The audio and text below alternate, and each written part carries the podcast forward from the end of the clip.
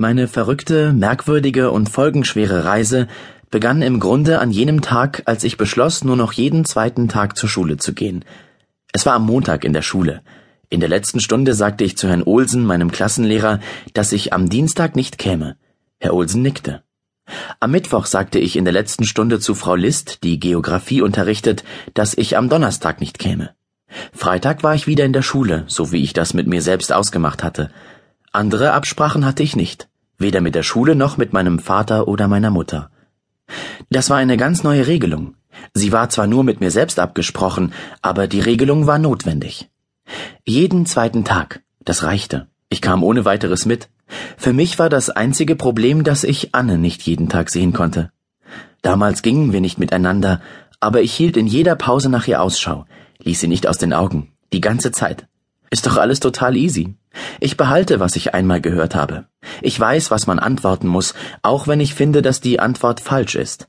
Jede Menge Gerede, jede Menge nichts. Jeder zweite Tag reicht völlig. So ging ich also nur montags, mittwochs und freitags zur Schule. Äh, schon wieder? fragte Herr Olsen.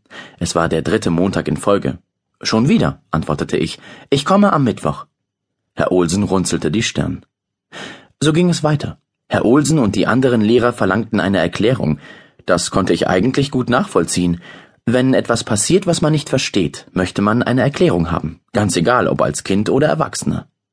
Warum? fragte Herr Olsen. Und am Donnerstag bist du auch nicht da? Das stimmte. Das reicht mir, sagte ich. Ich komme gut mit. Schon möglich, sagte Herr Olsen, aber du darfst nicht fehlen, nur wenn du krank bist. Bist du krank? Nicht krank, sagte ich. Nicht ich bin krank. Wer ist dann krank? Ziemlich viele, sagte ich. Sehr viele sind krank. Aber du nicht. Gesund und munter. Warum also? fragte Herr Olsen noch einmal. Weil einige, sagte ich, ziemlich krank sind. So krank, dass sie daran sterben. Nicht einmal den zweiten Schritt dürfen sie tun, ehe sie sterben. Deshalb kommst du nicht? So war's. Ich musste den Kranken helfen. Herr Olsen selbst hatte mir das beigebracht. Er hatte viel von denen gesprochen, die starben, die nicht genug zu essen hatten. Nicht die ganze Zeit, aber oft. Die brauchten Hilfe. Herr Olsen hatte Broschüren ausgeteilt. Afrika, Kinder, Hunger, Diarrhoe. Es sah nicht gut aus. Große Köpfe, Fliegen in der Nase und einprägsame Zahlen. 33 Cent. Ich ging zum Schrank, dort lagen die Broschüren. Dort stand es schwarz auf weiß. Für 33 Cent kann man einem Kind Essen für einen ganzen Tag kaufen. Für morgens, mittags und abends. Für 33 Euro kann man ein unterernährtes Kind vorm Verhungern retten. Und dort stand, wie viele jedes Jahr sterben. Nicht eins, nicht hundert, nicht tausend, sondern hunderttausend, jeden Tag, jede Stunde. Denen muss ich helfen.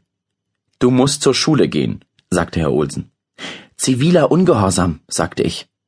Herr Olsen selbst hatte der Klasse erklärt, in manchen Fällen sei es in Ordnung, gegen das Gesetz zu verstoßen, etwas Verbotenes zu tun, was man eigentlich nicht darf. Dann, wenn sonst jemand sterben würde, und wenn man nur helfen könne, indem man gegen das Gesetz verstößt, dann war das nicht verkehrt. Ziviler Ungehorsam, wiederholte ich. Dann kam der Rektor, ein netter Mann, ein freundlicher Mann. Ich musste mit nach oben in sein Büro gehen. Dort war ich noch nie gewesen. Er nahm die Brille ab und putzte sie die ganze Zeit, obwohl das nicht nötig war. Du hast viel versäumt, sagte er und sah mich fragend an. Ein bisschen, sagte ich, an zwei Tagen in der Woche, am Dienstag und am Donnerstag. Aber in der nächsten Woche wird es am Montag, Mittwoch und Freitag sein. Dann kommst du nicht? Ich nickte.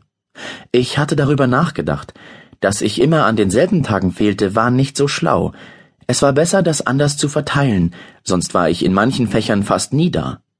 Was ist los? fragte er. Weil die sterben. Deshalb sagte ich.